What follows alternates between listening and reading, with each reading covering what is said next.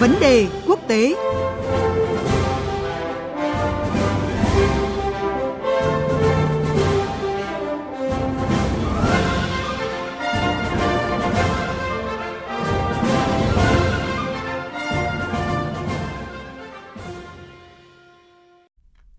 Thưa quý vị và các bạn, Mấy ngày qua, tình hình chính trị xã hội tại quốc gia Nam Mỹ Venezuela có những diễn biến căng thẳng sau khi chủ tịch của quốc hội do phe đối lập kiểm soát, ông Juan Guaido tự tuyên bố nắm quyền điều hành đất nước với tư cách là tổng thống lâm thời.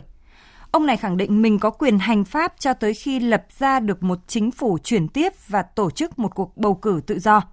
Động thái này đổ thêm dầu vào các cuộc biểu tình giữa phe đối lập với những người ủng hộ chính quyền hợp pháp của Tổng thống Nicolas Maduro. Vâng, và đáng quan ngại hơn là việc một số quốc gia bên ngoài, trong đó có Mỹ, đã lên tiếng công nhận Tổng thống lâm thời của Venezuela, góp phần gây thêm những phức tạp với tình hình tại đất nước này. Liệu thì bất ổn chính trị an ninh tại Venezuela có leo thang thành bạo lực? Giải pháp nào có thể giúp chính quyền và phe đối lập hóa giải bất đồng? Biên tập viên Phan Tùng có cuộc trao đổi với tiến sĩ Trần Việt Thái là Phó Viện trưởng Viện Nghiên cứu Chiến lược Ngoại giao, Học viện Ngoại giao. À, vâng, xin chào tiến sĩ Trần Việt Thái ạ. Vâng, xin chào biên tập viên Phan Tùng và quý vị thính giả của Đài Tiếng Nói Việt Nam.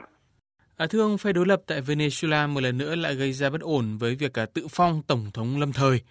À, nhìn lại tình hình Venezuela suốt thời gian qua, ông nhận định ra sao về diễn biến mới này ạ? À, vâng, à, trong hai ngày qua thì tình hình ở Venezuela rất là bất ổn.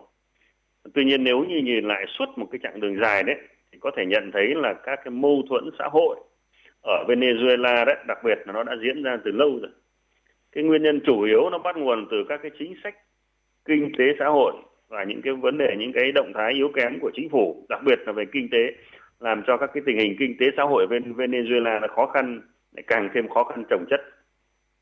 Ở với những cái phát triển mới nhất gần đây đấy, đặc biệt là kể từ khi cái lãnh đạo đảng đối lập, cái phe đối lập của Venezuela tự phong làm tổng thống lâm thời đó, thì có thể thấy là các cái phát triển mới này đã, đã đẩy cái tình hình Venezuela bước vào một cái giai đoạn nguy hiểm. Nó không chỉ là những khó khăn về kinh tế xã hội đơn thuần như trước đây nữa, mà các cái bất ổn, các cái khó khăn hiện nay nó đã lan sang các yếu tố chính trị, tiềm ẩn các cái nguy cơ bạo loạn và có thể tạo cớ để cho các cái lực lượng ở bên ngoài can thiệp.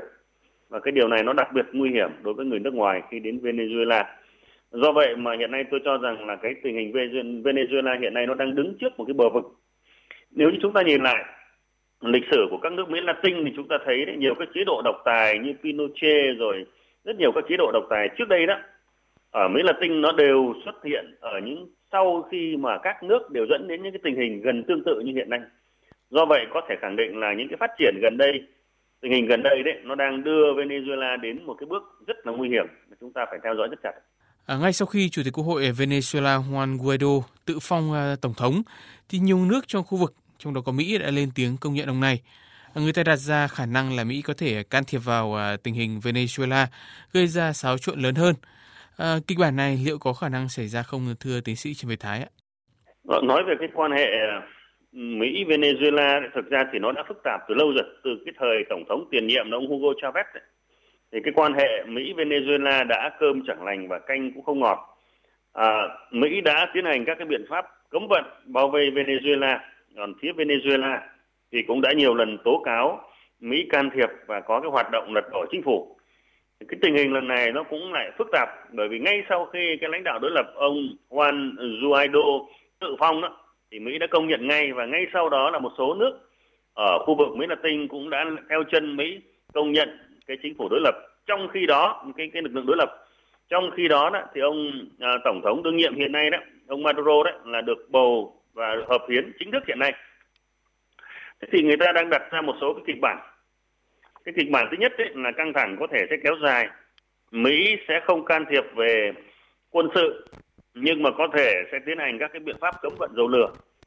Thì cái điều đó nó làm cho cái mâu thuẫn xã hội nó sẽ tiếp tục nóng lên và cái tình hình nó có thể sẽ còn diễn biến phức tạp. Và cái này thì cái hệ quả lớn nhất sẽ là cái người dân Venezuela phải gánh chịu vấn đề là chỗ là vấn đề chỗ, mặc dù là quan hệ Mỹ Venezuela hiện nay là cái mối quan hệ không bình thường, nhưng mà Venezuela vẫn là cái đối tác nhập khẩu dầu lớn nhất.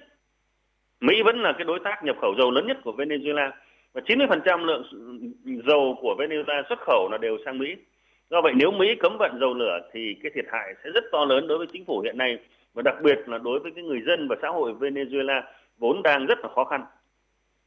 Cái kịch bản thứ hai và nhiều khả năng xảy ra nhất là sẽ hình thành hai chính phủ, hai lực lượng chính trị cùng song song tồn tại và không loại trừ sẽ có một lực lượng à, một cái chính phủ mà lưu vong sống ở bên ngoài thường xuyên can thiệp vào bên trong nhưng mà các cái nước lớn ở bên ngoài đặc biệt là Mỹ cũng sẽ không thò tay vào về mặt quân sự.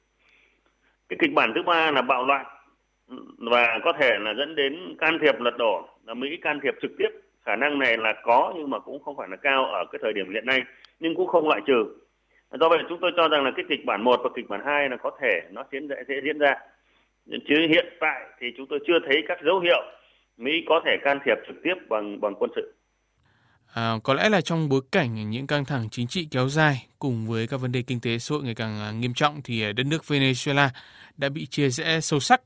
À, theo ông thì giải pháp nào để à, đôi bên có thể cùng đối thoại và hướng tới à, xây dựng đất nước ạ? Ừ, cá nhân tôi thì có quan điểm hơi bi quan về tình hình và triển vọng ở Venezuela nhất là về chính trị. Cái cơ hội để đối thoại và để hướng tới xây dựng đất nước giữa phe chính phủ và các cái lực lượng đối lập và quốc hội ở Venezuela thì đã bị bỏ lỡ và đã qua rồi. Cái cục diện chính trị hiện nay ở Venezuela rất khó có thỏa hiệp và rất khó đối thoại.